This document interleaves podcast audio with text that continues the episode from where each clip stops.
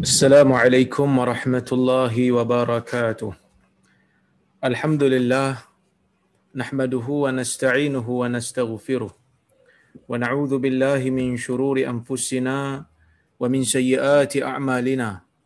من يهده الله فلا مضل له ومن يضلل فلا هادي له. أشهد أن لا إله إلا الله وحده لا شريك له. وأشهد أن محمدا عبده ورسوله. اللهم صل وسلم وبارك على محمد وعلى آله وصحبه أجمعين. يا أيها الذين آمنوا اتقوا الله حق تقاته ولا تموتن إلا وأنتم مسلمون. يا أيها يا أيها الناس اتقوا ربكم الذي خلقكم من نفس واحدة وخلق منها زوجها وبث منهما رجالا كثيرا ونساء. واتقوا الله الذي تساءلون به والأرحام. إن الله كان عليكم رقيبا. يا أيها الذين آمنوا اتقوا الله وقولوا قولا سديدا. يصلح لكم أعمالكم ويغفر لكم ذنوبكم. ومن يطع الله ورسوله فقد فاز فوزا عظيما. فإن أصدق الحديث كتاب الله. وخير الهدي هدي محمد صلى الله عليه وسلم وشر الأمور محدثاتها فإن كل محدثة بدعة وكل بدعة ضلالة أو كما قال رسول الله صلى الله عليه وسلم أما بعد مسلمين dan muslimat yang dirahmati oleh Allah Subhanahu wa taala sekalian.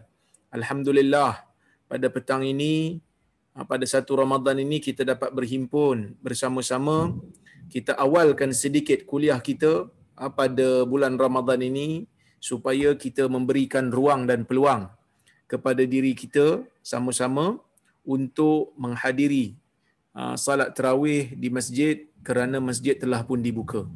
Dan saya sebenarnya tidak menjangka seramai ini yang akan ada di dalam bilik kuliah ini.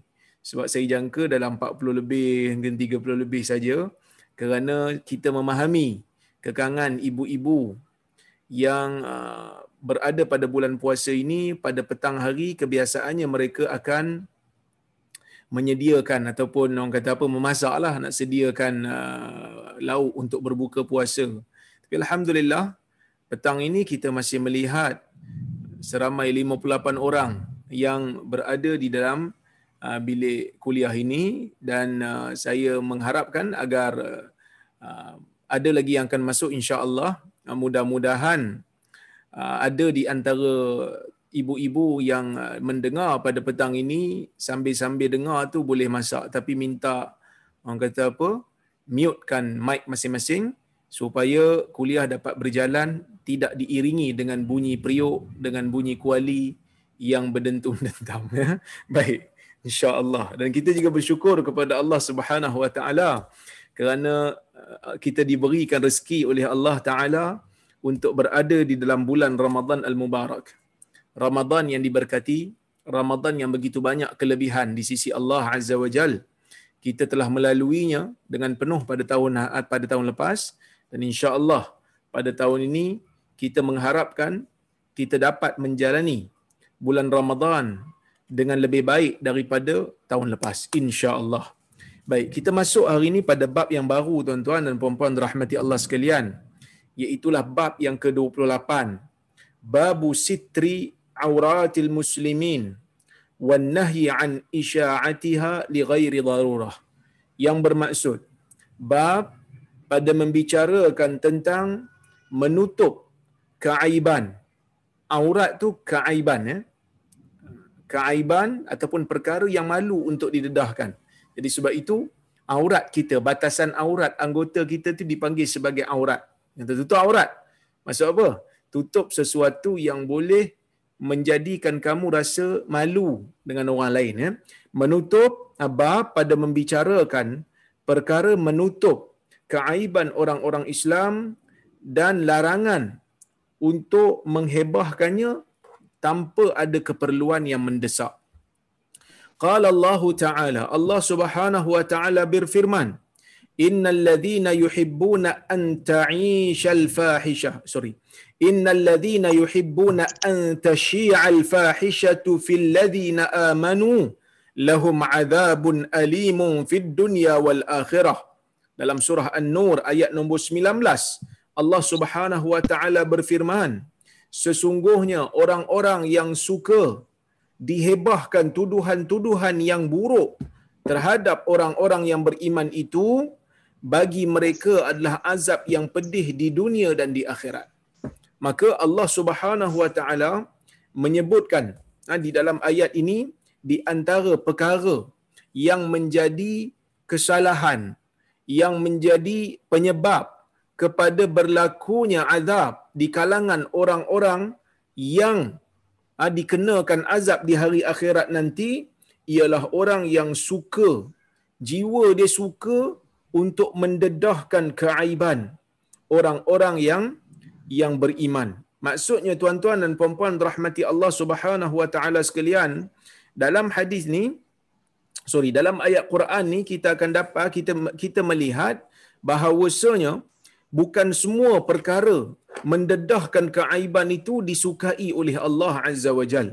Sebaliknya di sana ada perkara yang dianggap sebagai dosa jika kita mendedahkan dia ah dianggap sebagai dosa jika kita mendedahkan dia sehingga Allah Taala menyebutkan di dalam ayat ni sesiapa yang suka sangat ah suka sangat apabila terdedahnya perbuatan buruk di kalangan orang-orang yang beriman maka dia ni orang yang suka ni akan mendapat azab di dunia lagi bukan hanya di akhirat saja dapat dapat apa ni dapat azab tetapi juga di dunia jadi tuan-tuan dan puan-puan rahmati Allah Subhanahu wa taala sekalian, kita tengok hadis yang akan kita kita bincangkan. Kerana kalau kita tengok eh, ayat ni, ayat ni yang dikatakan um, yang, di, yang dibacakan oleh Imam Nawawi rahimahullah dalam Riyadhus Salihin ni, dikatakan ayat ni adalah ayat yang diturunkan kepada orang-orang yang menyebarkan keburukan, menyebarkan tuduhan kepada Aisyah radhiyallahu anha ketika mana tuduhan zina berlaku kepada Aisyah. Kita semua tahu peristiwa al-ifk. Bagaimana Aisyah radhiyallahu anha dituduh sebagai orang yang telah melakukan perkara yang tidak elok ha, dengan Safwan. Jadi semua itu ha, menyebabkan orang-orang Islam menjadi gundah gulana. Jadi keliru. Betul ke tidak apa yang dilakukan oleh oleh Aisyah tu ataupun betul ke tidak tuduhan tu jadi mereka rasa mereka rasa orang kata apa um, tak pasti tetapi tuduhan itu sangat kuat dimainkan oleh sebahagian daripada orang-orang yang munafik sehingga kan Allah Taala menurunkan ayat ni kepada kepada um, mereka walaupun ayat ni diturunkan kepada mereka dengan sebab yang khusus iaitu tuduhan tuduhan yang melampau, tuduhan yang tidak ada bukti. Ha? Sebenarnya kisah Al-If ni memang betul-betul fitnah lah. Aisyah tak buat benda tuduhan tu. Aisyah tak tak buat seperti mana yang mereka sebut. Mereka hanya menuduh tanpa bukti dan akhirnya Allah Taala menurunkan ayat Al-Quran ya Allah Taala menurunkan ayat Al-Quran membersihkan nama Aisyah radhiyallahu anha ini merupakan satu peristiwa yang sangat menyedihkan Aisyah radhiyallahu anha. Walaupun ayat ni merupakan ayat yang diturunkan khusus untuk kisah tu tetapi lafaznya umum. Sebab itu Syekh Mustafa Bura kata walakin lafzuha am fi husulil adab liman ahabba isya'at al fahishata fahishati fil mu'minin fi kulli asrin wa makan. Yang bermaksud tetapi ayat ini lafaz ayat ni umum yang mana menyebutkan tentang terhasilnya azab bagi mereka yang suka untuk menghebahkan keburukan, untuk menghebahkan sesuatu yang mengaibkan di kalangan orang yang beriman pada setiap masa dan setiap tempat. Baik, kita tengok hadis yang pertama yang kita nak bincang pada hari ini iaitu hadis yang pertama dalam bab yang ke-28 ni dan hadis yang ke-242 dalam keseluruhan kitab. وعن أبي هريرة رضي الله عنه عن النبي صلى الله عليه وسلم قال لا يستر عبد عبدا في الدنيا إلا ستره الله يوم القيامة رواه مسلم yang bermaksud tidak ada seorang hamba yang menutup aib seorang hamba yang lain di dunia melainkan Allah Azza wa Jal akan menutup aibnya di hari kiamat nanti. Hadis riwayat Muslim. Jadi tuan-tuan dan puan-puan rahmati Allah Subhanahu wa taala sekalian, dalam isu ni para ulama menyebutkan sesiapa yang mengetahui keburukan, sesiapa yang mengetahui keaiban bagi orang lain, dia perlu untuk dia dituntut untuk menutup aib tersebut. Selagi mana dia tahu bahawasanya aib orang yang dia tahu tu, aib yang telah terdedah pada dia itu dilakukan oleh orang yang tidak dikenali oleh orang ramai sebagai orang yang terlibat ataupun orang yang terjerumus di dalam maksiat sentiasa. Dalam istilah ilmu agama ni dipanggil golongan yang mujahirin. Golongan yang mujahirin ialah golongan yang suka mendedahkan maksiat sendiri. Yang suka menayang-nayangkan dosa pribadi sendiri. Maka orang-orang yang suka menayangkan pribadinya ataupun dosanya, yang ni tak termasuk dalam hadis ni. Kalau dia ni ternampak satu aib, satu dosa yang dilakukan oleh seorang yang dikenali oleh orang ataupun masyarakat dia sebagai orang yang baik. Dia tahu orang ni baik. Dia tahu orang ni dalam masyarakat memang jaga reputasi diri sendiri. Merupakan orang yang dikenali sebagai orang yang saleh. Maka dalam keadaan tu tuan-tuan dan puan-puan rahmati Allah sekalian, dia wajib untuk menyembunyikan dia wajib untuk menyembunyikan. Sebagian ulama kata wajib. Kenapa wajib? Kerana bila dia mendedahkan keburukan itu kepada orang, maka keburukan itu akan menjadi salah satu daripada perkara yang dilarang oleh Allah yang termasuk dalam ribah, yang termasuk dalam umpatan. Ha, dia menyebutkan sesuatu perkara yang buruk yang tidak disukai oleh pemilik keburukan itu. Ini yang dimaksudkan dengan mengumpat. Maksudnya kalau kita nampak satu keba- satu kejahatan dilakukan oleh orang yang dikenali sebagai orang baik, maka kita tidak boleh untuk mendedahkannya kepada orang ramai. Tak boleh dedahkan. Apatah lagi nak pergi rakam, nak pergi letak dalam Facebook. Ini perkara yang mengaibkan, ini perkara yang memalukan. Sebelum kita nak buat benda ni tuan-tuan, kita kena fikir macam mana kalau kesalahan itu dosa itu kita lakukan dan orang rakam dan orang letakkan di media sosial. Dan media sosial hari ini tuan-tuan, dia bukan hanya tayangkan benda yang kita sebarkan itu, ha, bukan hanya menayangkan benda yang disebarkan itu pada waktu tu, pada hari itu, dia ber, berlarutan, bertahun-tahun semenjak adanya Facebook ni tuan-tuan, kita melihat bagaimana aib dan dosa pribadi yang tersembunyi dihebahkan di dalam ha, di dalam media sosial. Dan benda ni bukan satu benda yang sihat. Ia akan memberi tekanan kepada mereka yang terlibat. Sesiapa yang aibnya didedahkan, ini merupakan satu aib yang dia terpaksa tanggung mungkin sampai ke ke akhir hayat dia. Bahkan sekarang ni Facebook ni kan? Yang lain saya tak tahulah. Saya tak eh, saya tak ada yang lain saya ada Facebook aja. Facebook ni tuan-tuan ada juga yang kadang-kadang dia siap tunjuk memoris lagi. Bukan hanya memori tahun lepas. Kalau setakat tahun lepas tu bolehlah lagi.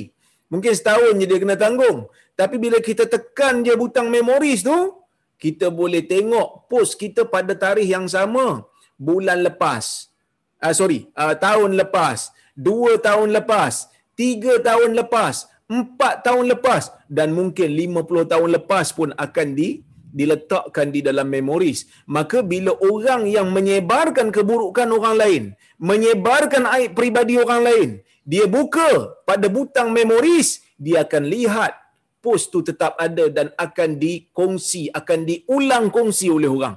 Ini yang dipanggil sebagai perkara yang dilarang. Kenapa? Mungkin orang tu dah bertaubat dah. Kan? Mungkin orang yang buat kesalahan tu dah bertaubat. Tetapi sebaran terhadap keaiban dia tetap berlaku. Sebaran terhadap dosa yang dia pernah buat. Tetap orang kongsi.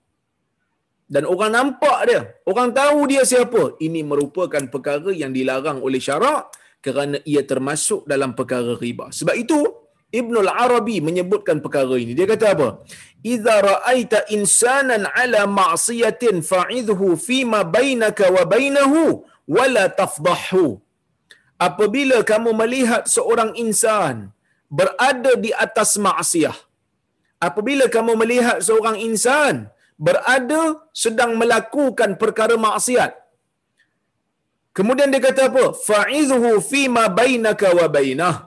Maka hendaklah kamu nasihat dia.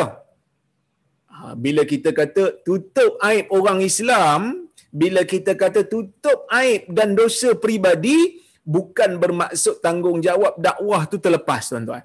Bukan bermaksud tak payah tegur, tak payah nasihat, tak payah kerja nahi mungkar.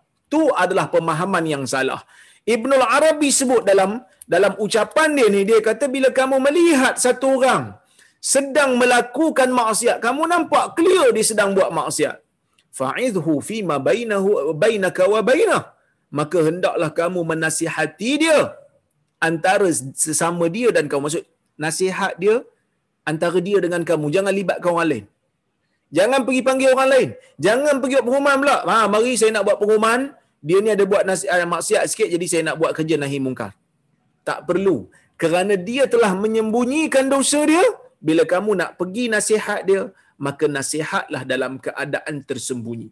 Ha, dalam keadaan yang tersembunyi. Sebab itu, ulama salaf dulu ada menyebutkan saya saya tak ingat antara mungkin Imam Syafi'i dia kata al-Imam Syafi'i pun diriwayatkan sebagai berkata seseorang yang inginkan kebaikan daripada saudaranya apabila dia melihat saudaranya melakukan kesalahan dia akan nasihat secara sembunyi. Apabila dia ingin memalukan saudaranya maka dia akan nasihat dalam keadaan terang-terangan. Maksiat tu tak diketahui oleh orang. Dia pergi buka secara terang-terangan. Ini merupakan satu kesalahan. Mengaibkan ah, menjatuhkan maruah orang. Bahkan menjadikan orang tidak bermotivasi untuk bertaubat. Cuba bayangkan satu orang buat dosa satu orang buat maksiat. Dia ni orang tahu dia orang baik. Tiba-tiba Allah Taala takdirkan dia ah, dengan orang kata apa ujian yang Allah Taala bagi dia tak mampu nak kawal dia tak mampu nak kawal nafsu dia maka dia terjebak dalam perkara-perkara yang Allah larang.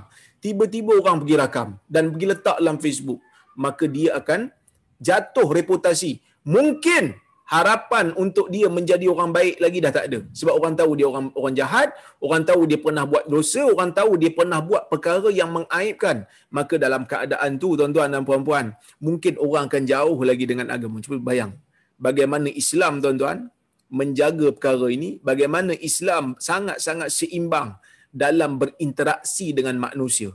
Kenapa? Islam kata kalau kita tahu dia ni memang orang baik, itu tidak menafikan dia mungkin ada terbuat dosa, terbuat salah beberapa ketika. Jadi bila kita nak fokus kepada kesilapan dan kesalahan dia, akan ada satu ketika nanti orang pula akan fokus kesalahan kita dan rekam kesalahan kita kemudian letak di media sosial. Maka proses londih melondih pakaian orang londih melondih aib orang akan berlaku di media sosial. Dan akhirnya masyarakat muslim akan hidup dalam keadaan tidak tenang akan hidup dalam keadaan gundah gulana sebab takut orang akan rakam dia dan orang akan sebarkan kesalahan dia mana ada manusia di zaman ni mana ada manusia selain daripada Nabi sallallahu alaihi wasallam tidak melakukan dosa tuan-tuan dan puan-puan. Jadi sebab itu Islam kata bila buat dosa saja kamu nampak satu orang baik terbuat dosa.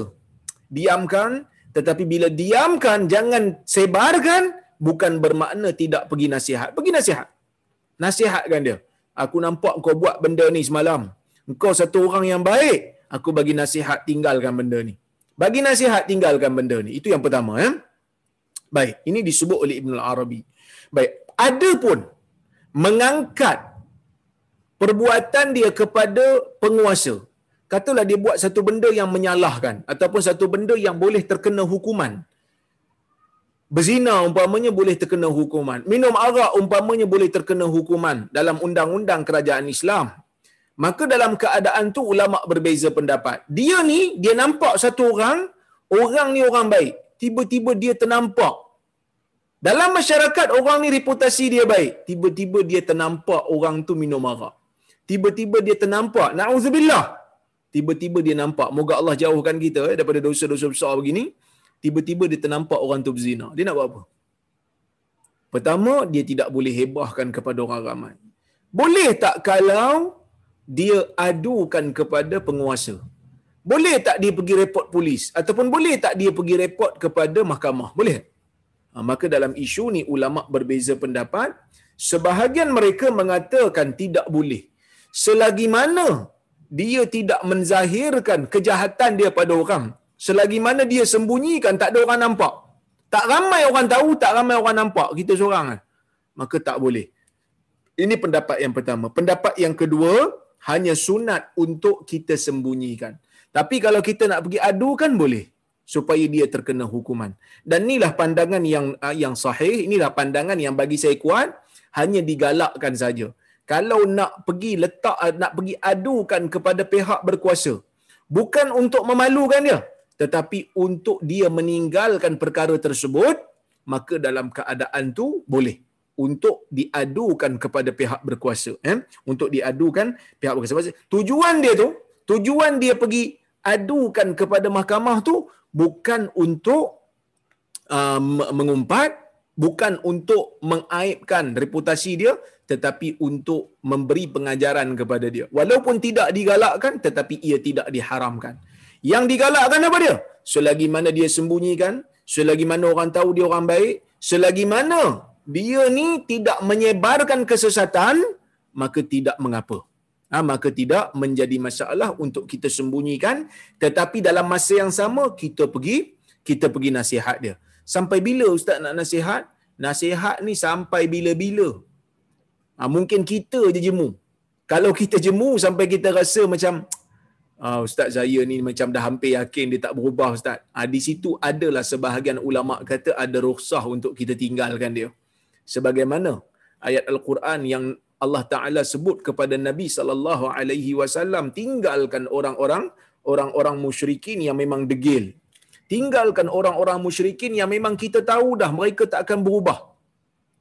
Maka dalam keadaan tu tidak mengapa untuk ditinggalkan. Tapi selagi mana kita rajin, selagi mana kita rajin, selagi mana kita ada semangat, maka selagi itu kita terus bisikkan, bisikkan, bisikkan. Saya ada seorang sahabat tuan-tuan. Ha, kebetulan saya pergi kursus 2-3 hari ni di Ipoh. Jadi semalam baru balik, waktu malam saya balik.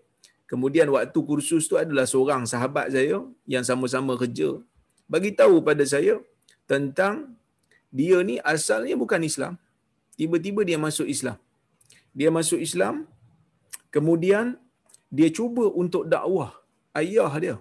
Dia dakwah ayah dia. Lama dia dakwah. Sebut tentang Islam. Tapi ayah dia dalam masa yang sama, walaupun dia ajak untuk masuk Islam, dia dakwahkan untuk masuk Islam, tapi ayah dia ni selalu pergi gereja. Ya. Uh, ayah dia ni uh, selalu pergi gereja sebab apa? Pergi gereja sebab abang dia bawa. Abang dia ni orang kuat gereja lah. Abang dia ni sanggup berhenti kerja semata-mata untuk uh, berkhidmat dengan agama Kristian pada masa itu. Jadi abang dia orang kuat gereja. Abang dia selalu bawa ayah dia pergi Kristian, pergi gereja Kristian setiap minggu. Tapi dia tak putus asa tuan-tuan. Dia dakwah pada ayah dia, dia dakwah, dakwah, dakwah sampai satu ketika ayah dia sakit. Ayah dia sakit tak ada orang nak jaga. Jadi siapa yang jaga? Dia jaga. Ha, dia suruh, dia minta isteri dia untuk jaga ayah dia. Dia pimpin ayah dia, disediakan kelengkapan ayah dia. Akhirnya, dia berjaya jadikan ayah dia ni masuk Islam. Dan apabila ayah dia meninggal dunia, sebelum nak meninggal dunia, ha, dia daftarkan keislaman ayah dia, ayah dia clear masuk Islam, orang pejabat agama yang pada asalnya dia telefon orang pejabat agama. Dia kata datanglah untuk jadi saksi ayah saya nak masuk Islam. Orang pejabat agama kata ni dah dah petang dia kata. Kami datang esok je lah. Dia pun kata kalau datang esok tak payah datanglah. Sebab ayah saya ni dah nazak ni hampir nazak maka dalam keadaan tu lima orang wakil pejabat agama datang menjadi saksi dan akhirnya proses keislaman dia tu berlaku secara rasmi lah. Sebenarnya Islam dah berlaku sebelum tu tapi rasminya berlaku pada waktu uh, pejabat agama tu datang untuk pendaftaran supaya tidak berlaku perebutan jenazah. Maka bila meninggal aja abang dia cuba untuk bawa untuk diuruskan secara Kristian, jadi dia tak bagi kerana bukti dia masuk Islam dah ada. Jadi tengok bagaimana kesungguhan seseorang dalam nak menyampaikan dakwah ni kerana kadang-kadang kita mungkin rasa macam putus asa tetapi tuan-tuan dan puan-puan rahmati Allah sekalian kita tak tahu kerana hidayah ni Allah Taala boleh datangkan kepada sesiapa saja yang dia suka dan bila-bila masa yang dia nak. Jadi sebab itu jangan putus asa. Kerana Allah Azza wa Jal tidak pernah tidak akan bertanya kita tentang hasil apa yang kita lakukan. Sebaliknya Allah Azza wa Jal akan bertanya apa yang telah kita lakukan. Berjaya ataupun tidak, serahkan kepada Allah untuk menentukan. Yang penting kita buat apa yang kita uh, yang kita mampu. Yang penting apa yang Allah Taala suruh kita buat. Berjaya ke tak berjaya ke itu bukan urusan kita. Kerana dalam hadis riwayat Al-Imam Al-Bukhari, Nabi sallallahu alaihi wasallam menceritakan ada nabi yang Allah Taala takdirkan dua tiga orang je pengikut. Ada nabi yang tak ada pengikut pun di hari akhirat. Adakah bermakna nabi itu tak pandai berdakwah sampai tak ada orang ikut? Tidak. Kerana berkemungkinan akan ada Allah Taala takdirkan. Kemenangan itu bukan kejayaan itu bukan berada di tangan kita. Sebaliknya ke- kejayaan itu mungkin berada di, di di tangan orang yang selepas kita. Tetapi tidak bermakna kita tidak perlu untuk memulakan kerja dakwah, untuk memulakan usaha. Kita mulakan usaha. Berjaya ke tidak ke? Terpulang kepada Allah Azza wa Jal. Setidak-tidaknya kita mencuba.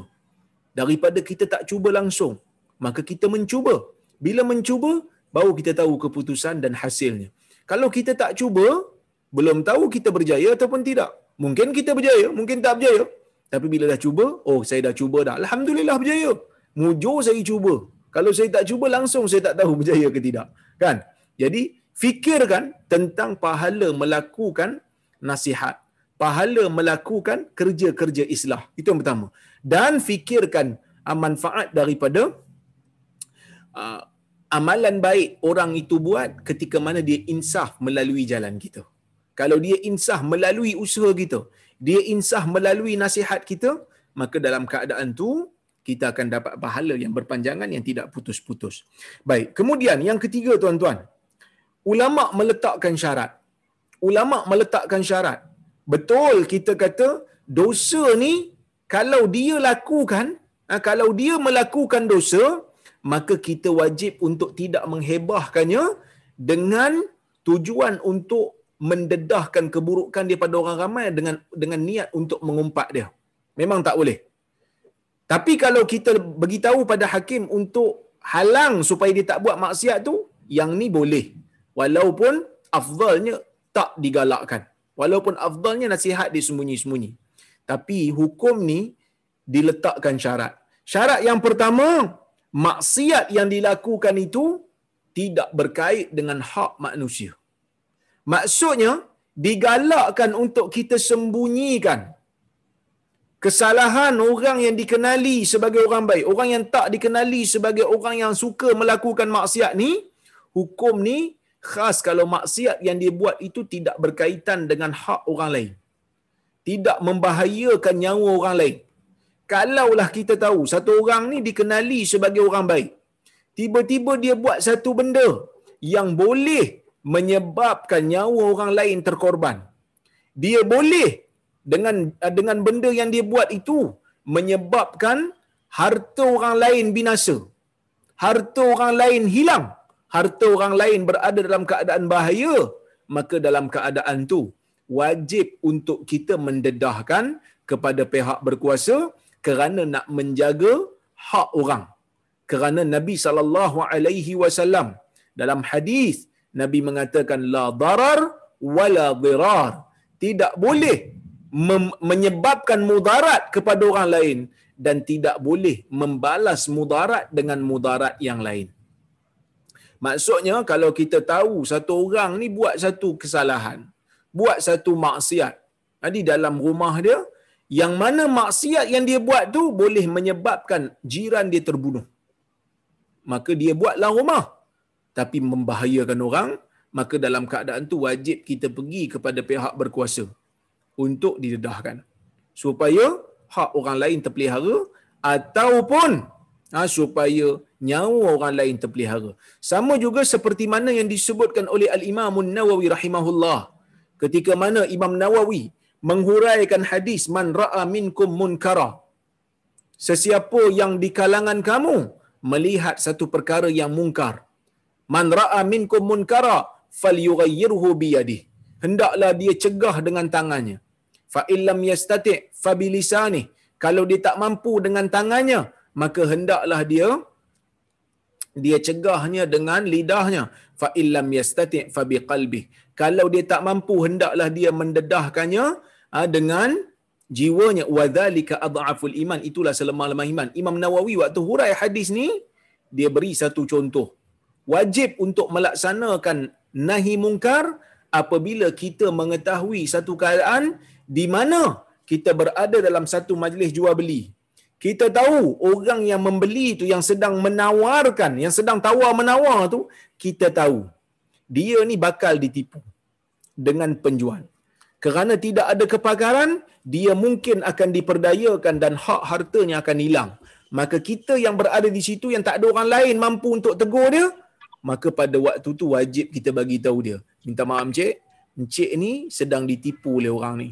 Encik ni sedang ditipu oleh penjual ni, maka hati-hati saya nak bagi tahu ni supaya encik tidak berada dalam keadaan kerugian, supaya encik tidak uh, uh, tidak orang kata apa ditipu bulat-bulat dengan peniaga ni. Maka dalam keadaan tu wajib bagi tahu, wajib dedahkan supaya orang yang terlibat tidak terkesan ataupun tidak hilang hak dia. Itu yang ke, itu syarat yang pertama lah. Kemudian, yang syarat yang kedua, syarat dia menutup aib orang Muslim ni lebih utama dan dituntut dan digalakkan selagi mana ia tidak menerbitkan maksiat yang lebih besar. Kalau ia menerbitkan maksiat yang lebih yang lebih besar disebabkan kita tutup mulut disebabkan kita tak dedah kan maka dalam keadaan tu wajib untuk kita beritahu umpamanya sebagai contoh kita melihat satu orang yang kita berikan amanah kepada dia untuk menjaga satu jabatan untuk menjaga untuk menjaga pentadbiran negeri untuk menjaga pentadbiran negara dia berlakon seolah-olah dia ni orang baik. Dia menunjukkan kepada kita seolah-olah dia orang baik. Tetapi dalam masa yang sama, dengan bukti yang ada, kita tahu dia sedang menyeleweng. Kita tahu dia sedang ha, menyeleweng hak rakyat, duit rakyat umpamanya. Maka dalam keadaan tu, kalau kita diam pada kemungkaran yang dia buat, ia akan menerbitkan maksiat yang lebih besar, keburukan yang lebih besar, iaitu harta rakyat akan hilang, iaitu ah, rasuah akan berleluasa, ah, mahkamah akan dibeli secara secara zalim dan orang yang miskin akan terus ditindas. Maka dalam keadaan tu kita wajib untuk beritahu kepada pihak berkuasa supaya hak rakyat dapat dipelihara supaya maksiat yang lebih besar tidak ah, tidak timbul. Ini perkara yang kita kena tahu. Bukan bermakna bila kita tengok ada orang yang diberikan amanah yang diberikan amanah khianat dia kata tak apalah nabi suruh tutup aib maka kita tutup jangan aibkan orang ini melibatkan hak awam sebab itu nabi sallallahu alaihi wasallam ketika mana diberitahu oleh para sahabat yang satu orang meninggal dunia kita dah baca dah hadis tu dulu satu orang meninggal dunia para sahabat menyaksikan dia dengan syurga. Nabi uh, dia mendoakan dia untuk syurga. Nabi sallallahu alaihi wasallam kata dia masuk dalam neraka. Nabi menyebutkan kesalahan dia kerana wahyu datang kepada Nabi SAW, dia curi harta rampasan perang tanpa diizinkan oleh Nabi sallallahu alaihi wasallam. Kenapa Nabi sebut begitu? Apa keperluannya untuk Nabi sebut begitu? Kerana Nabi nak bagi tahu, Nabi nak bagi peringatan kepada kita bahawasanya orang yang mencuri hak awam, orang yang menyeleweng hak orang ramai, orang yang khianat kepada amanah rakyat merupakan satu kesalahan yang menyebabkan seseorang itu akan dimasukkan oleh Allah ke dalam neraka dan kita perlu membantahnya. Kita perlu untuk membanterasnya. Kerana tidak mungkin tamadun Islam akan dapat didirikan dengan gagah dan dengan kuat melainkan apabila setiap daripada pemegang amanah dalam kerajaan Islam ini ha, menjadi orang yang berpegang kepada integriti dan accountability. Ha, jadi ini perkara yang kita kena tahu. dia tak termasuk dalam uh, menutup aib yang yang dituntut. Sebaliknya, kita perlu dedahkan kepada pihak berkuasa supaya tindakan boleh diambil kerana kalau kita tutup, ia akan menyebabkan keburukan yang lebih besar berlaku. Kemudian tuan-tuan dan puan-puan rahmati Allah sekalian,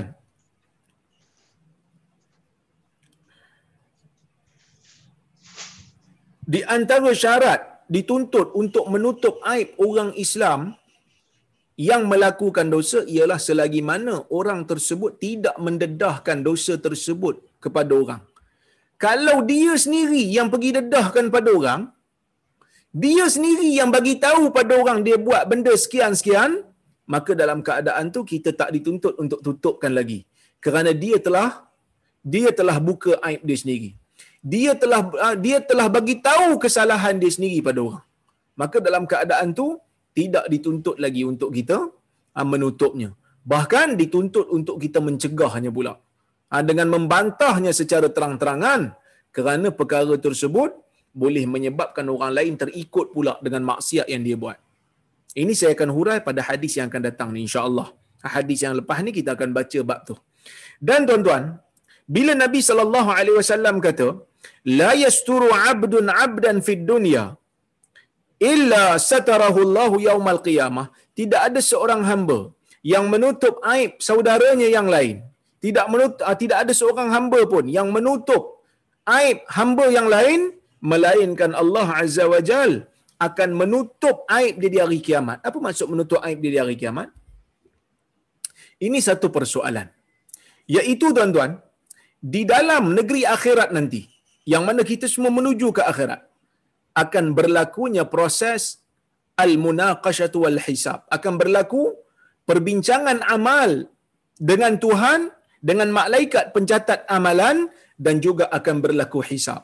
Seperti mana yang disebutkan dalam hadis Nabi sallallahu alaihi wasallam menyebutkan innallaha sayukhallisu rajulan min ummati ala yaumal qiyamah ala ru'usil khalaiq fayanshuru alaihi tis'atan wa tis'ina sijilla kullu sijillin mithlu maddil basar faqala hal tunkiru min hadha shay'a hal zalamaka katabatil hafidhun qala la qala afalaka uzur faqala la ila akhiril hadis hadis ni merupakan hadis yang masyhur. Saya ada hurai hadis ni dalam satu kuliah. Mungkin tuan-tuan boleh tengok dekat YouTube yang mana hadis ni dikenali dengan nama hadisul bitaqah hadis kad. Ha, masa saya buat kuliah bersama dengan Nur Islam Academy membaca 40 kisah-kisah ajaib.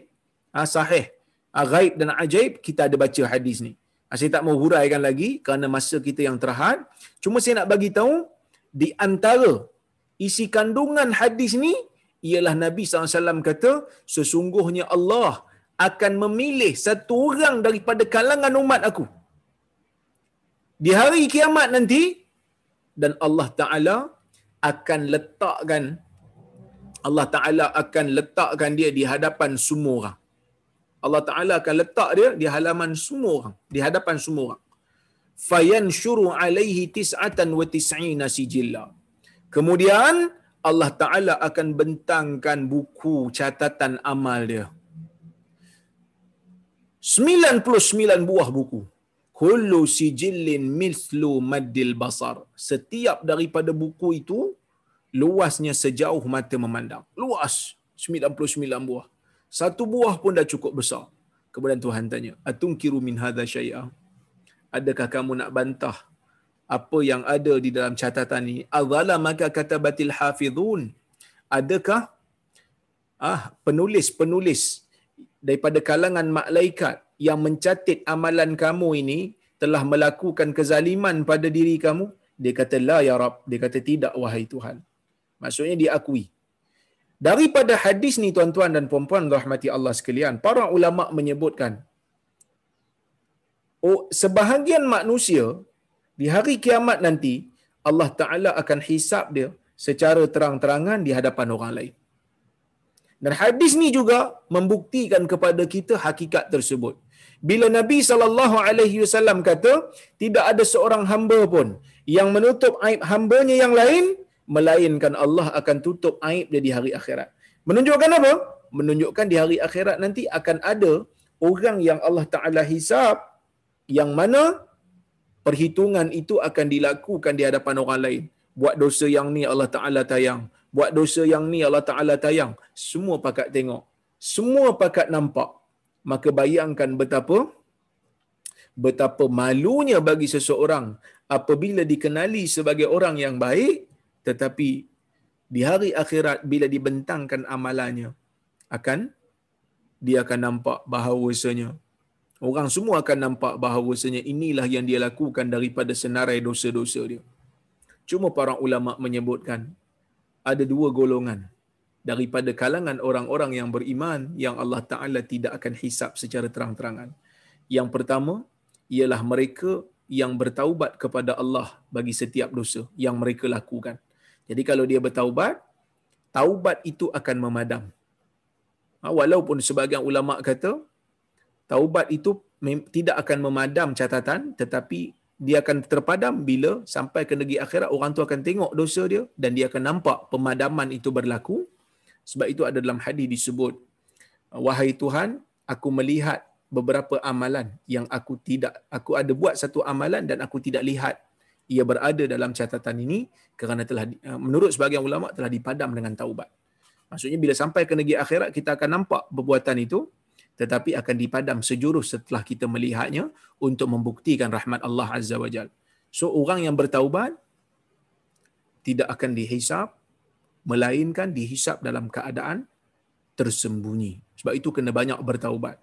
Sebab Nabi SAW sebut dalam hadis, Nabi memberikan janji yang sangat besar kepada kita untuk sentiasa bertaubat kepada Allah, iaitu at-taibu minadzal kamal la balah. Orang yang bertaubat daripada dosa sama seperti mana orang yang tidak ada dosa. Maksud sama seperti macam mana orang tak ada dosa. Itu yang pertama. Yang kedua, orang yang suka menutup aib orang lain dengan harapan Allah Taala akan menutup aib dia di akhirat. Jadi kalau dia tutup aib orang lain dia kata saya tutup aib orang lain ni moga Allah tutup aib saya ya Allah tutuplah aib saya maka insya-Allah dengan perbuatan yang dia buat itu akan menyebabkan aib dia juga akan ditutup oleh Allah. Jadi kita doalah mudah-mudahan Allah Taala menutup aib kita di hari akhirat. Di hari di mana Allah Taala boleh boleh orang kata apa dedahkan semuanya tetapi kita harapkan Allah dengan rahmatnya ha, melindungi kita daripada didedahkan segala dosa. Sebab kita ada kelemahan. Ha, kita ada kelemahan, kita ada dosa yang kita tidak boleh ingkari. Hari ini, tuan-tuan, panggil saya dengan gelaran ustaz, ha, panggil saya berkuliah, panggil saya memberikan ucapan berkaitan dengan hadis, mengambil manfaat daripada ucapan saya. Kerana tuan-tuan tak tahu dosa yang ada di sisi saya. Kalau tuan-tuan tahu dosa yang ada di sisi saya, mungkin tuan-tuan pun tak sanggup nak dengar daripada saya kerana dosa yang bertimbun-timbun, dosa yang berlambak menyebabkan orang akan lari kalau dosa itu dizahirkan. Sebab itu ha, ada di, di apa di riwayatkan daripada Abu Dar. Ia juga di, diucapkan oleh Imam Ahmad, "Lau ta'lamuna ilmi la hasautum ala ra'si biturab."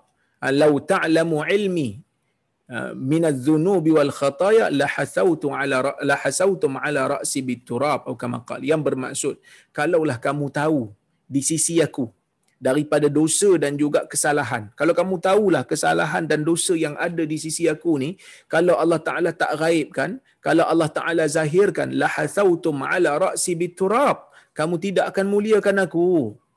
Sebaliknya kamu akan letak pasir di atas kepala aku. Menunjukkan bahawasanya Ni tawaduk daripada Imam Ahmad, tawaduk daripada Abu Dhar. Tetapi bayangkan kalau mereka pun berkata begitu, golongan yang saleh, golongan yang dianggap sebagai tokoh besar dalam agama, orang yang warak pun berkata begitu, bayangkanlah tuan-tuan. Ya? Bayangkan kalau kita ni Allah Ta'ala dedahkan aib kita. Allah Ta'ala dedahkan dosa kita. Allah Ta'ala dedahkan kesalahan kita. Lebih memalukan. Moga-moga Allah Ta'ala mengampunkan saya dan juga tuan-tuan semua dan menutup aib kita di hari akhirat nanti dan tidak didedahkan insya-Allah. Amin ya rab.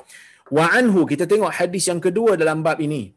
Wa anhu qal Sami'tu Rasulullah sallallahu alaihi wasallam yaqul kullu ummati mu'afa illa al-mujahirin wa innal mujaharah ay ya'mala ar-rajul bil-laili 'amala thumma yusbiha wa qad satarahu Allah 'alayhi fayaqul ya fulan amiltu al-barihata kadha wa kadha qad bata yasturuhu rabbuh wa yusbih yakshifu sitra Allah 'alayhi muttafaqun 'alayhi hadis riwayat al-Imam al-Bukhari dan Muslim daripada Abi Hurairah radhiyallahu anhu. Maksudnya aku mendengar Rasulullah sallallahu alaihi wasallam bersabda kullu ummati muafa.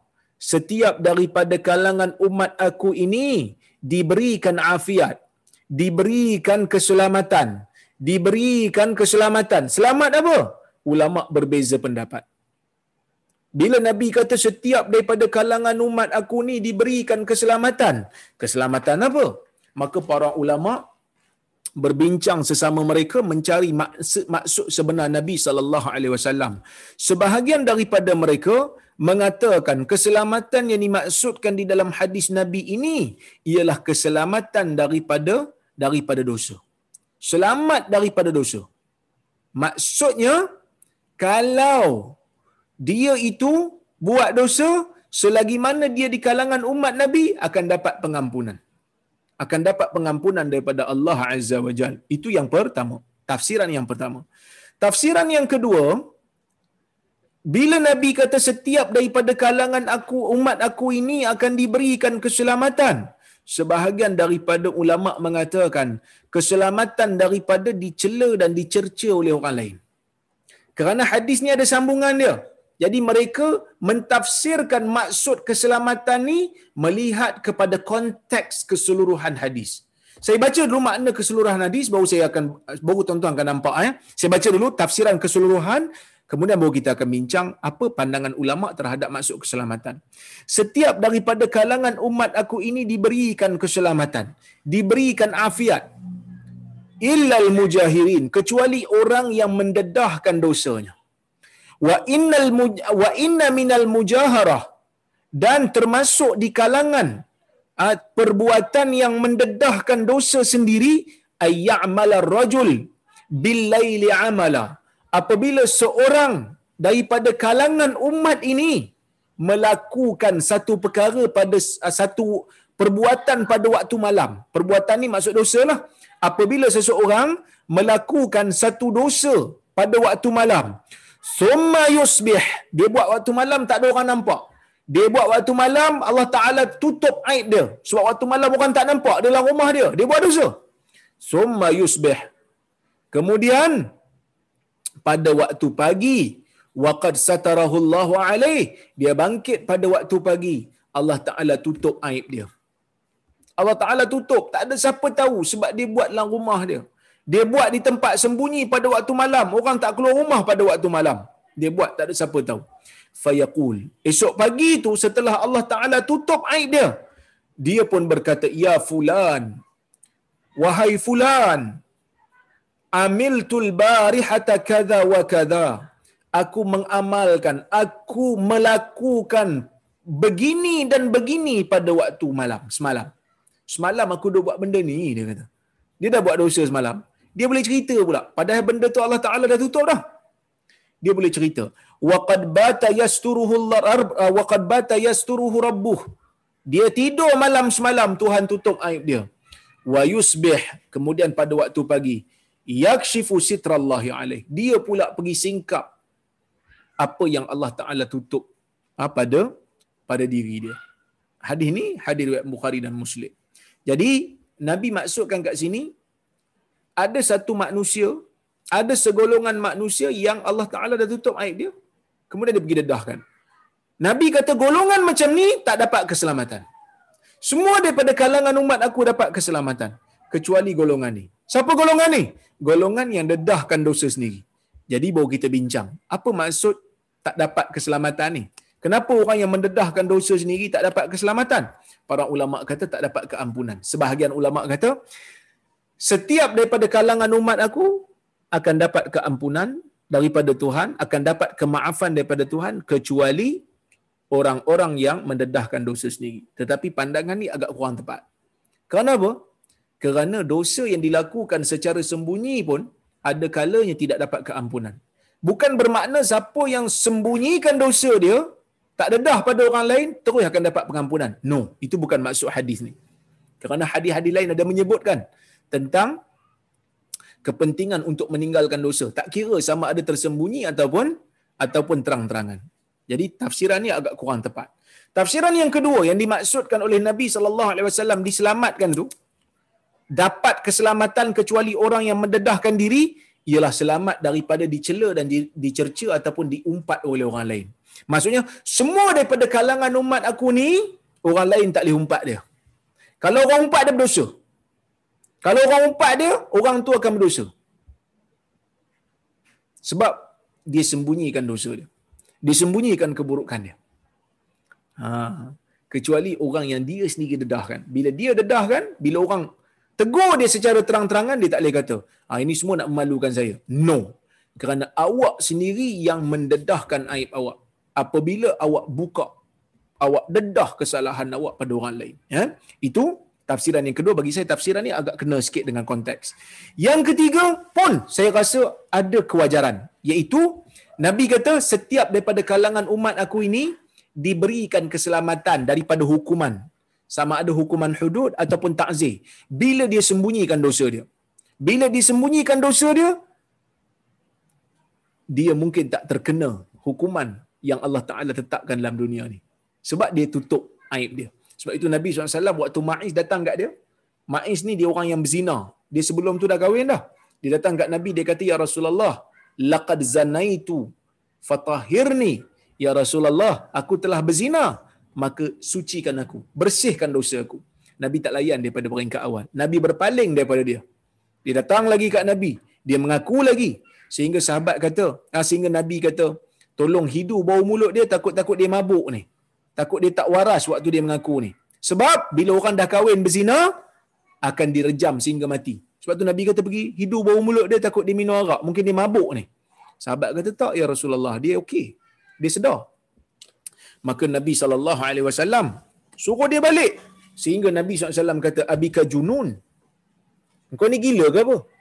Ha, bahkan Nabi kata mungkin kau ni hanya pegang-pegang saja ataupun cium-cium saja. Bukan bukan uh, buat zina tapi dia mengaku juga barulah Nabi SAW apa ni laksanakan hukuman.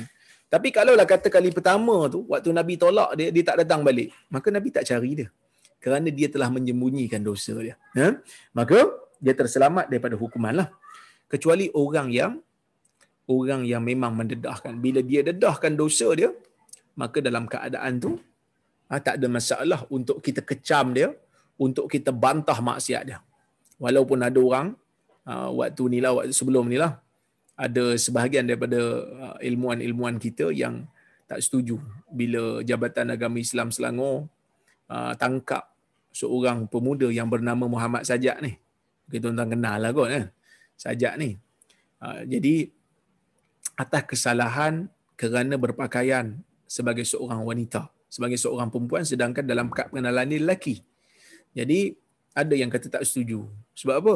Sebab dia kata um, kita kena guna cara diplomasi, cara halus. Uh, sampai dia pun bila kena tangkap tu dia pernah mendakwakan kadang-kadang dia kata ada macam tujuan nak ada kecenderungan untuk tukar agama, nak keluar dari Islam sebab dia kata lain Islam susah sangat. Ada yang kata tengok sampai nak murtad dia. Bagi saya lah tuan-tuan. Isu dia nak terima Islam ke tidak? Setelah dia ni mengaku dia sebagai Islam, itu isu dia. Ha, kerana tugas kita Allah Ta'ala berikan adalah untuk mencegah kemungkaran yang berlaku di depan mata kita. Bila kita tengok apa yang dia buat, bukan sekali dua tuan-tuan, banyak kali. Sehingga pergi umrah pun dia pakai tudung, masuk tempat ha, masuk tempat-tempat yang tak sepatutnya. Ha, pakai pakai telekung. Ini membuatkan negara kita apa ni orang kata malu apabila ada rakyat yang berkelakuan seperti perempuan sedangkan dia lelaki. Dan dia mendedahkan apa yang dia apa yang dia buat. Dia mendedahkan. Bukan hanya sekadar mendedahkan uh, kemungkaran dia bahkan dia mendedahkan juga sebahagian daripada aurat dia. Maka bagi saya lah wajar untuk diambil tindakan pada dia kerana dia telah menjadi satu orang kata apa tatapan umum dan kita tidak mahu dalam negara kita kita tidak mahu untuk maksiat ini ditonjol-tonjolkan dan dibangga-bangga. Kita tak mau. Kerana ah, kita bimbang ia akan menjadi ikutan. Ah, kita bimbang ia akan menjadi ikutan oleh orang lain. Menjadi motivasi pada orang lain untuk buat benda yang sama. Ah, dalam Islam ni ada waktu kita berdiplomasi. Dan saya kira diplomasi itu telah berlaku pun sebelum ini. Telah dipanggil, telah diberi nasihat. Ya? Tetapi tetap melakukan perkara itu, maka bagi saya tak salah lah untuk mengambil tindakan undang-undang pada dia. Wallahu a'lam. Baik. Tuan-tuan, kenapa Nabi kata Nabi mengecam orang yang mendedahkan dosa? Sebenarnya Nabi juga mengecam orang yang buat dosa. Tak kira lah sembunyi ataupun tidak. Sembunyi ataupun terang-terangan, Nabi kecam. Tetapi dalam hadis ni Nabi kata, Nabi seolah-olah lebih mengecam orang yang buat dosa dan ditayangkan ataupun dihebahkan. Sama ada dia tayang dosa dia waktu dia buat ataupun dia buat sembunyi lepas tu dia tayang. Dua-dua ni termasuk benda yang Nabi lebih kecam banding yang lain. Kenapa? Kerana tuan-tuan dan puan-puan, orang yang buat dosa, dia buat dosa pada Allah betul. Tapi bila dia tayang pada orang ataupun dia pergi cerita dalam keadaan berbangga-bangga, maka dia seolah-olah telah meringan-ringankan, menganggap ringan azab Allah. Seolah-olah tidak ada perasaan takut pada Allah Azza wa Jalla. Jadi ini benda yang bahaya. Sebab itu Nabi SAW tidak membenarkan. Eh, baik sebab itu, um, dalam hadis ni, Syekh Mustafa Bura kata, dia kata, "Aizamu zanbil mujahirin alladhina yataqassaduna izhar al-ma'asi." Besarnya dosa orang yang mendedahkan dosanya sendiri. Mendedahkan dosa itu satu dosa. Yang mana dia suka menzahirkan kemaksiatan dia. Fil mujahara ighdabul ighdabullah azza wa jalla wa fi tasattur ma'a taubah al-husul ala sitrillah ta'ala. Pada perbuatan mendedahkan dosa ia mengundang kemurkaan Allah Azza wa Jal. Pada menutup dosa sendiri berserta dengan taubat mungkin akan mendapat apa, ni kita kata mungkin akan mendapat pengampunan Allah dan mendapat sitr penutupan daripada pendedahan terhadap dosa di hari kiamat nanti. Kemudian sebab itu disebut kat sini. Al-jahru bil ma'siyah yadullu ala istighfafi bihaqqi ala istighfafin bihaqqillahi wa rasulihi wa salihil mu'minin. Mendedahkan maksiat menunjukkan seseorang itu meringan-ringankan hak Allah dan Rasulnya dan hak orang-orang mukmin yang soleh. Hak orang mukmin yang soleh, hak mereka untuk mendapatkan environment yang baik. Hak untuk melihat alam ini. Tiba-tiba bila nak tengok alam, nak tengok pantai, tengok macam-macam orang duk pakai pakaian yang tidak lengkap, pakaian yang tidak menutup aurat. Maka akhirnya tempat-tempat yang cantik dan indah ni dipenuhi dengan benda-benda yang tak sepatutnya. Eh? Baik. Fil jahri bil ma'asi i'tida' 'ala al-hurumatil 'ammah wa istighfaf bid-din. Dan apabila dia mendedahkan dosa dia, ha, mendedahkan maksiat dia, ia merupakan satu pelanggaran, kemelampauan terhadap penghormatan orang lain yang umum dan juga meringan-ringankan agama ataupun mengambil mudah memperlekehkan agama. Wallahu alam. Jadi saya kira cukuplah sekadar tu untuk uh, untuk malam ini pula dah biasa dah eh. kuliah malam uh, ini petang ini. Untuk petang ini insyaallah saya bagi ruanglah pada tuan-tuan dan puan untuk uh, mana bapak-bapak jangan hanya duduk depan boleh bantu kawan-kawan ibu untuk masak. Kita nak buka sekejap lagi insyaallah baik saya tengok adalah kalau ada soalan sikit saya boleh saya boleh baca dan saya boleh jawab insyaallah Assalamualaikum Ustaz. Waalaikumsalam. Siapa Ibnu Arabi? Kami mengenal Ibnu Arabi melalui menonton Turki drama.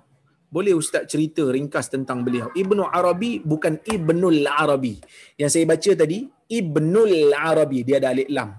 Yang ni merupakan faqih dan muhaddis. Ibnul Arabi berasal daripada Andalus. Ha, dia ni seorang yang faqih, ada kitab fiqah dia, ada kitab tafsir dia, ya dan juga ada kitab hadis dia. Ha, yang ni tak ada masalah dia ni. Okey. Ya, dia ni okey. Yang satu lagi tu Ibnu Arabi. Dia tak ada lam. Ibnu Arabi. Dia ni merupakan tokoh sufi. Ulama berpolemik dalam kedudukan dia. Sebagian ulama mengangkat dia sebagai wali. Sebagai wali Tuhan. Menganggap dia orang saleh. Sebahagian ulama yang lain menganggap dia sebagai seorang yang terkeluar daripada Islam. Ramai di kalangan ulama yang mengecam dia. Antaranya Ibnu Hajar juga di antara orang yang menyesatkan dia. Kenapa? Kerana pandangan-pandangan yang pelik. Saya cadangkan kepada tuan-tuan dan puan-puan rahmati Allah sekalian untuk menonton ya seminar ataupun dialog berkenaan dengan Ibnu Arabi yang berada di di YouTube. Uh, dialog Ibnu Arabi ini dilaksanakan di antara ARG dan juga Ustaz Nodros. Uh, Ustaz Nodros ni di antara uh, orang yang setuju dengan pandangan ulama yang menyesatkan dia. Jadi saya cenderung kepada pendapat uh, Ustaz Nodros ni, dia orang berdialog lama, saya ingat dalam 5 jam pun tak silap. Dia dedahkan semua bukti-bukti. Sehingga orang bagi saya lah, orang yang membela Ibnu Arabi daripada kalangan panel tak layak jawab pun.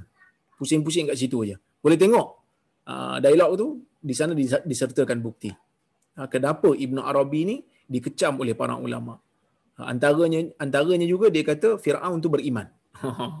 Firaun tu beriman, jadi kita pun bening. Macam mana Firaun boleh beriman ya? Wallahu alam. Assalamualaikum doktor. Waalaikumsalam. Kenapa Allah hanya bagi hidayah kepada sesiapa dia hendak, tidak untuk semua? Allah Taala beri hidayah kepada orang yang dia hendak. Yang mana orang yang dia hendak tu orang yang berusaha untuk mendapatkan hidayah dan orang tu memang nak hidayah maka Tuhan bagi. Boleh faham ya? Maksudnya kalau orang tu dia sendiri tak nak, Nabi sallallahu alaihi wasallam, dakwah Nabi ni diterima oleh semua orang Arab yang ada di semenanjung Arab di Mekah pada masa tu. Abu Jahal tahu, Abu Lahab tahu, Uqbah bin Abi Mu'aid tahu, Ubay bin Khalaf tahu. Mereka semua mendengar dakwah Nabi. Mereka mendengar ayat Quran yang dibaca oleh Nabi.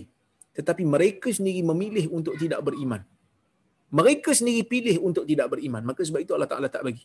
Allah Ta'ala nak di dalam dunia ni dari sudut menerima hidayah ataupun mencari untuk beriman ataupun tidak, Allah Ta'ala memberikan kita pilihan. Ya Allah Subhanahu Wa Ta'ala dalam dunia ni boleh jadikan dalam dunia ni semua orang beriman. Boleh. Tapi Allah Ta'ala tak mau. Allah Ta'ala kata, siapa yang nak beriman, maka beriman. Siapa yang tak nak beriman, maka boleh untuk memilih untuk tidak beriman tetapi semuanya akan dibalas oleh Allah Subhanahu wa taala. Sebab tu saya kata dalam Al-Quran Allah Taala sebut fa alhamaha fujuraha wa taqwaha. Allah Taala memberikan ilham yang mana satu yang jahat, yang mana satu yang baik. Mana satu takwa, mana satu jahat. Allah Subhanahu wa taala tahu. Ya, baik.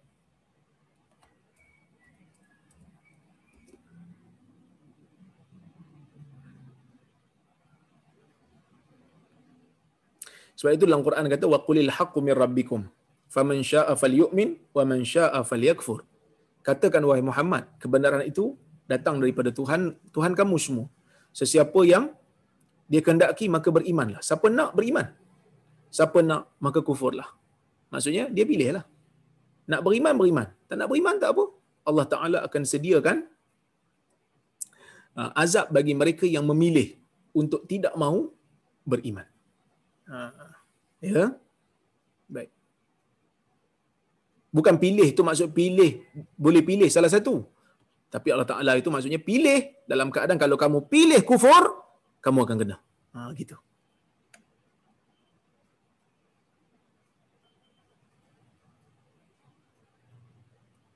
Assalamualaikum warahmatullahi wabarakatuh. Waalaikumsalam warahmatullahi wabarakatuh.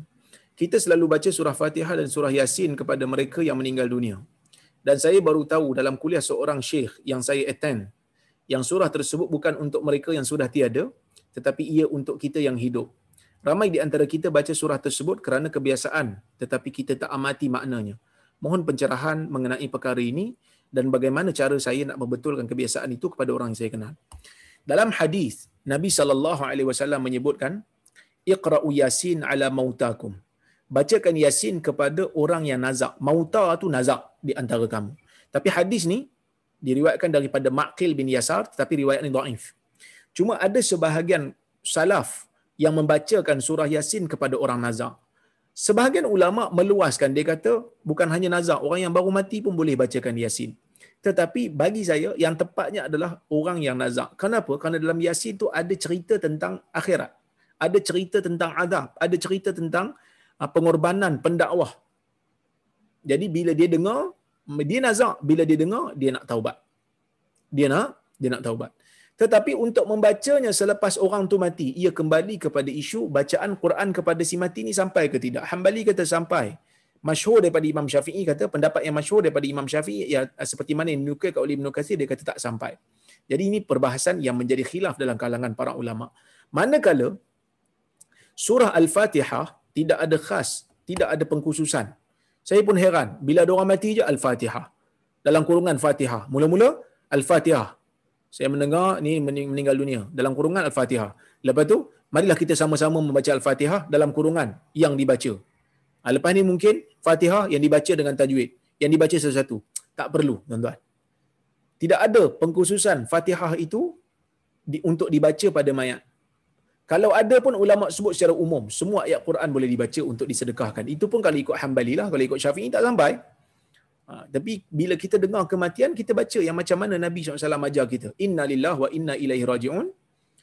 Allahumma gfir lahu untuk lelaki Allah maghfir lahu warhamhu wa'afihi wa'fu anhu ataupun untuk perempuan Allah maghfir laha warhamha wa'afiha wa'fu anha kita doakan kepada dia baik salam doktor waalaikumsalam apa hukum menjual atau membeli kucing menjual atau membeli kucing ni ada hadis yang melarangnya. Iaitu Nabi SAW naha an bai'i sinnaur. Dalam hadis disebut sinnaur dilarang menjual beli kucing. Tetapi ulama berbeza pendapat. Sebahagian kata makruh. Sebahagian mengatakan uh, kucing di zaman dulu tu yang dilarang tu adalah kucing yang liar yang susah untuk diserahkan. Jual tapi tak boleh nak serah sebab dia liar. Nak tangkap lari. Macam kucing yang liar sekarang lah nak tangkap lari ataupun kucing yang tidak ada manfaat. Oleh kerana itu mazhab Hanafi dia kata selagi kalaulah kata kucing tu ada manfaat kucing cantik kucing boleh main dengan dia kan? Kucing boleh digunakan untuk memburu uh, tikus maka ia dibenarkan dia kata. Kerana ada manfaat. Ha, jadi sebahagian tokoh-tokoh semasa muamalat mengambil pandangan yang kata yang yang, yang beginilah. Dia kata selagi ada manfaat dibenarkan tak ada masalah. Tapi kalau dia kata saya tak mau lah ustaz terlibat itu lebih selamatlah wallahu a'lam Salam Ustaz. Waalaikumsalam. Apa tanggungjawab kita apabila melihat maksiat secara terang-terang di media sosial padahal kita tidak mengenali mereka? Uh, maksiat yang berlaku secara terang-terangan ia menjadi fardu kifayah. Ha, menjadi fardu kifayah untuk kita tegur. Kalau ada orang lain dah tegur, tanggungjawab kita terlepas. Tapi kalau kita buat juga, kita dapat pahala. Kerana kita melaksanakan apa yang Tuhan suruh. Tapi kalau tak ada siapa nak tegur, maka yang kita je tahu tentang isu tu itu itu adalah isu maksiat yang dia dedah. Orang lain semua tak perasan tu maksiat. Maka menjadi fardu ain kepada kita untuk untuk buat, untuk tegur. Kalau tak, kita berdosa. Macam mana nak tegur? Terpulanglah. Sama ada kita kalau rajin, pergilah cari nombor telefon dia. Tegur dia direct. Ataupun kita tegur secara umum kalau kita tak dapat untuk menghubungi dia. Tulis kat Facebook, benda yang dibuat tu salah. Kerana dia sendiri telah mendedahkan kesalahan dia, maka kita tak ada masalah untuk menegur dia secara terang-terangan. Ini juga yang dilakukan oleh para ulama hadis apabila pemalsu-pemalsu hadis membacakan hadis secara terang-terangan, mereka bantah secara terang-terangan. Depan-depan dia je. Seperti mana yang saya cerita dulu, bagaimana Akmash cabut bulu ketiak di depan pemalsu hadis terang-terangan dan mendakwa dia adalah pemalsu hadis dan pendusta kerana dia sendiri telah mendedahkan kesalahan diri dia. Wallahu alam.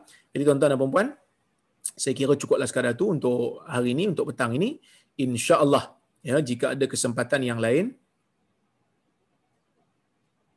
Oh, ini satu soalan ni. Ada satu soalan last, saya jawab yang last. Assalamualaikum, Assalamualaikum, salam. Nak tanya, kalau saya ada ramai kawan-kawan yang suka kaum sejenis, adakah saya berdosa kalau tak tegur kawan-kawan atau ahli keluarga yang sebegini? Kalau tak ada siapa yang tahu melainkan kita, kita wajib tegur. Fardu ain kita tegur. Kena tegur. Ini adalah dosa besar. Ini merupakan dosa besar yang menyebabkan kaum Nabi Lut terkena azab. Bukan ni bukan cerita main-main tuan-tuan. Azab dicerita dalam Quran ni. Jadi kena tegur. Tapi kalau orang lain pun tahu, orang lain dah tegur, maka menjadi fardu kifayah lah untuk kita. Macam kita terlepas lah tanggungjawab. Tapi kalau kita tegur juga, kita dapat pahala insyaAllah. Ha, jadi mudah-mudahan Allah Ta'ala selamatkan kita daripada dosa-dosa yang seperti ini dan semua jenis dosa yang ada insyaAllah dan sentiasa bertaubat kepada Allah. Saya rasa cukup sekadar tu untuk uh, malam ini.